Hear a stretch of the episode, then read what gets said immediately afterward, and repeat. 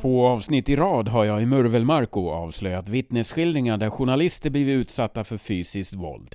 Kan det vara så att jag kommer med ett tredje avslöjande i nästa poddavsnitt? Ja, det låter ju, skulle ju vara helt bedrövligt att, eh, att stackars journalistkåren ska utsättas så mycket trakasserier. Annars får du ge dig på mig nu om du vill. Liksom. Ja, dra en höger direkt. Ja, nej, jag har aldrig utsatt eh, journalister för någonting fysiskt våld överhuvudtaget. Men däremot så kanske man har tänt lite på sanningshalten i vissa sammanhang. Och det, det finns ett sånt eh, exempel när, när Sanningen får du höra Emma Nylén berätta sista augusti när nästa avsnitt av Murvel Marco kommer ut.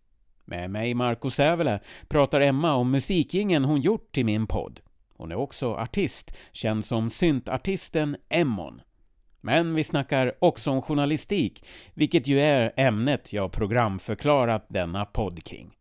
Emma jobbar nämligen med mediebevakning på Retriever och kan skaka fram en massa intressant information om vad det skrivs om i svenska medier.